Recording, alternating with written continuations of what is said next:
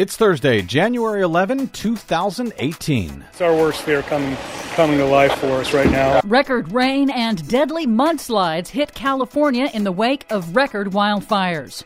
Trump administration reverses expansion of offshore drilling, but only for Florida.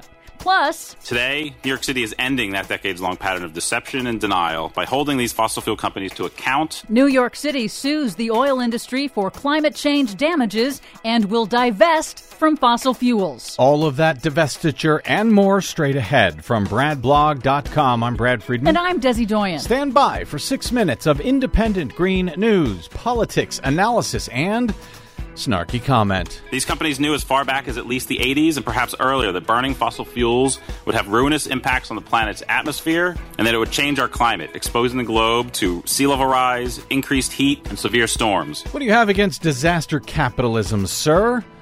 This is your Green News Report.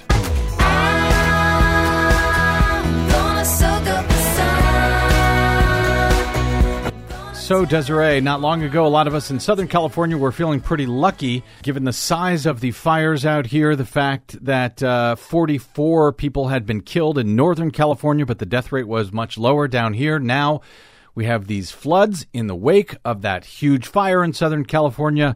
And it's clear we really weren't lucky at all. Yes, it's true. In Southern California, rescuers are now racing to find survivors that were trapped by mudslides and flash floods in areas of Santa Barbara County that had been stripped of vegetation just last month in those record wildfires. Torrential rains on Tuesday night, at one point dumping nearly an inch of rain in only 15 minutes, triggered powerful rivers of mud that demolished more than 100 homes while residents slept. At least 17 people are confirmed dead as of airtime. That number is likely to rise. More than a dozen are still missing. And is it fair to say that had we not had that huge wildfire in the area that was struck by rain, we would not have seen those mud flows and those deaths? It's very likely. In a press conference, Santa Barbara County Sheriff Bill Brown said the devastation looks like a war zone. The only words I can really think of to describe what it looked like was it looked like a World War I battlefield.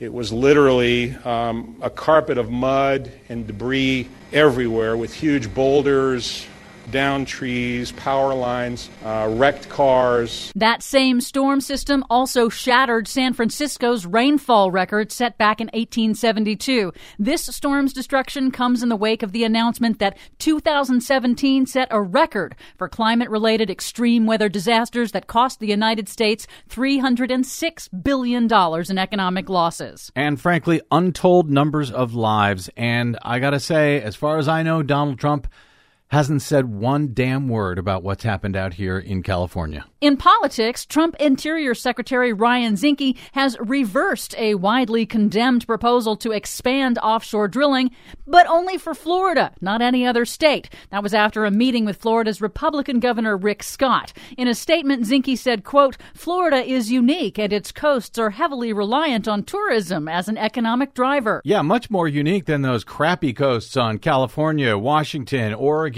Maine, North Carolina, South Carolina.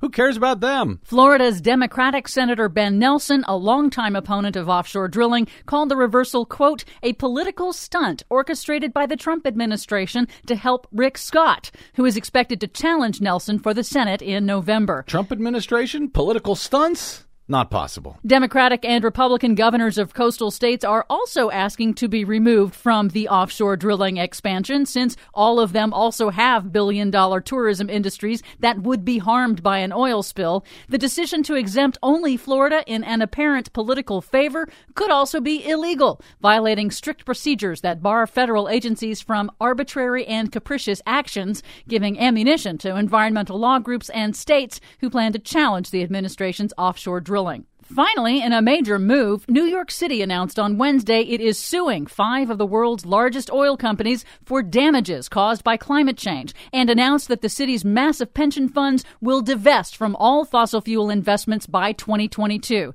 The lawsuit alleges that the oil companies knew that burning their product would cause dangerous global warming and lied about it. Repairs and resilience work to harden infrastructure against extreme weather disasters and rising seas is projected to cost the city more than $20 billion billion.